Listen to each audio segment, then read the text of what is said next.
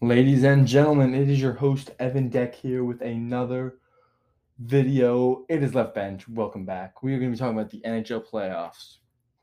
Here we go, hopping right into it. Since the last time you heard my voice, it was the first round of the NHL playoffs.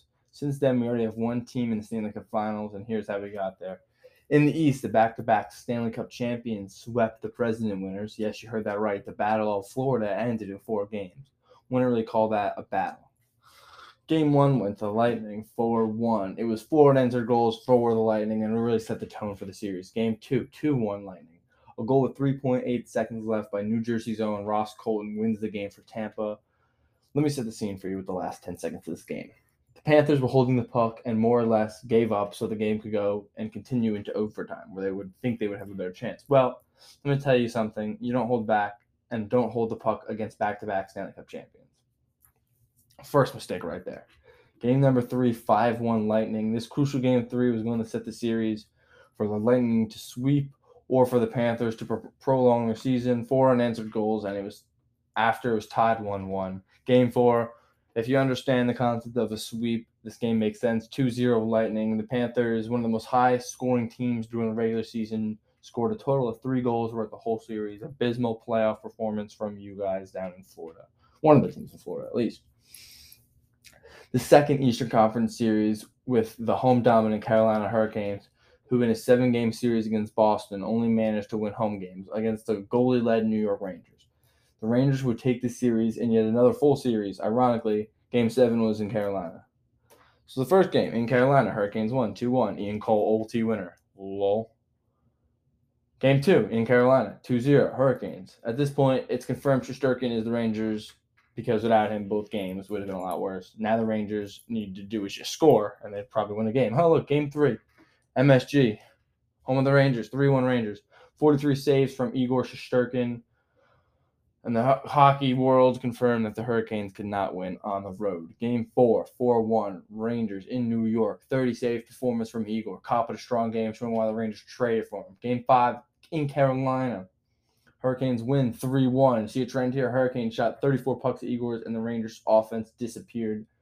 Game 6 in New York, 5-2. Rangers win. Igor with the carry, 37 saves and 2 assists. What a player. Crucial in the win, clearly.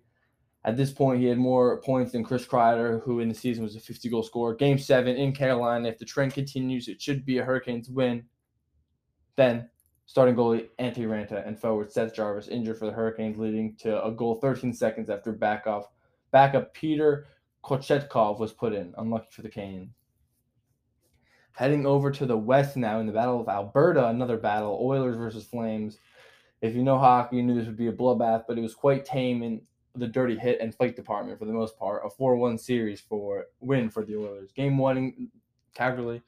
The Flames win 9-6. Goaltending never heard of her. 26 seconds into the game, Elias Lindholm scored. Then 25 seconds later, Andrew Mangiapane scored. 2-0 Flames. Nothing new from Mike Smith, though. The Flames would get one more goal before the Oilers got their first, making it 3-1. Sometimes later, it was 6-2 Flames. Guess what? Vezina candidate Jacob Markstrom can hold this league with the Flames, right? Right? Nope. 6-6 tie game with two of them being from Zach Hyman's stick. Then the Flames scored 3 unanswered in 1. What is going on? Game 2, 5-3 Oilers win. McDavid, Draisaitl, and Kane were going to need to touch the puck for the Oilers to be able to win. And it would be pretty obvious. And you'd think Jack Adams' winner, Coach Darryl Sutter, would adjust that and adjust the Flames' defense. Nope. Game 3, 4-1 Oilers win. A Kane natural hat trick. I really hope he bet on himself in that game. And the first goal of the game was 62 seconds into by Zach Hyman of the Oilers. So just not a good start for the Flames in game 3. And Milan Lucic ran Mike Smith. Lol. Game 4, 5-3 Flames. The closest game as the last goal was an Oilers empty netter. Hard-fought game and Kane with 2 more goals. One of the Flames goals, however, was from their own blue line. And at this point, we knew they would play the Avalanche in the Western Conference Finals and that it would most likely be a loss because the Avalanche are a stacked team. Game 5. 5-4 Oilers win. They win the series. OT winner from none other than Connor McDavid. An absolute beautiful backhander that sent him to his first career Western Conference Finals. Colorado Avalanche plays the team that gives them the most resistance so far in the playoffs. Colorado won the series against the St. Louis Blues 4-2. If you remember before, they swept the Nashville Predators in round one. Game one, 3-2 Blues win. OT winner from newly acquired defenseman Josh Manson. Great acquisition right there. The Avalanche had a total of 54 shots on goal. Jordan Binnington, 51 saves, and looking like his former Stanley Cup winning self. Game two, 4-1 win by the Blues. David Perron with 2 goals. And then the Colorado Avalanche, their first loss of the playoffs, a very intense game, and kind of had a lot of Avs fans and NHL fans questioning. Game three, 5-2 Avalanche win. First period, after stopping 3 pucks, Jordan Binnington is hurt, putting Vili Husso in the net. After he got pulled from the Minnesota Wild Series, he led in 5 goals on 23 shots. Not a great performance from him, and really might have made a big difference in the series here. Game 4 in St. Louis, Avalanche win 6-3. Nazem Kadri with a hat-trick, playing a major role in the win for the Avs. Husso led in 5 goals again, as one was an empty netter. Husso definitely not who they were going to go with here until Binnington got injured. Game 5, a 5-4 Blues win.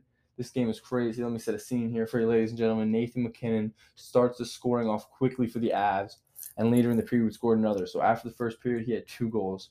The game would progress to the third, with the score being 3-3 with 4 minutes left. Well, Nathan McKinnon had something to say about that and scored his 3rd goal of the night, which was an end-to-end play. The Blues would tie it, send it to overtime, and then an OT winner from Tyler Bozak, keeping their season alive. It was an electric game for the Blues and a very crucial win. Game 6 in St. Louis. The Avalanche end the Blues season with a 3-2 win. Up 2-1 with 10 minutes in the game, the Blues choked with Derek Helm getting the game-winning goal with 6 seconds left. Yes, you heard that right. Derek Helm got a game-winning goal. Over to the association. It's the conference finals. The Miami Heat lost to the Boston Celtics 4-3 in a 7-game series. Jimmy Butler could have ended the game in Game 7, but he missed and lost in the game. Very crucial miss for him, but he is that type of player to take those shots. Over in the West, Steph Curry and the Warriors reached the finals once again with a 4-1 win over the Dallas Mavericks. It's been a couple years since we've seen the Warriors, but I definitely am glad to see them back and no LeBron. The NBA Finals are currently tied at the date of this being recorded, and it is 1-1 heading to California for Game 3 and 4. I have the Warriors in 6. I do not like the Celtics as a Sixers fan. I despise the Celtics, and I'm a big Steph Curry fan. All right, ladies and gentlemen, that is all for today's episode. Catch me in the next one when we review the NBA Championship and the NHL Championship. Stay tuned.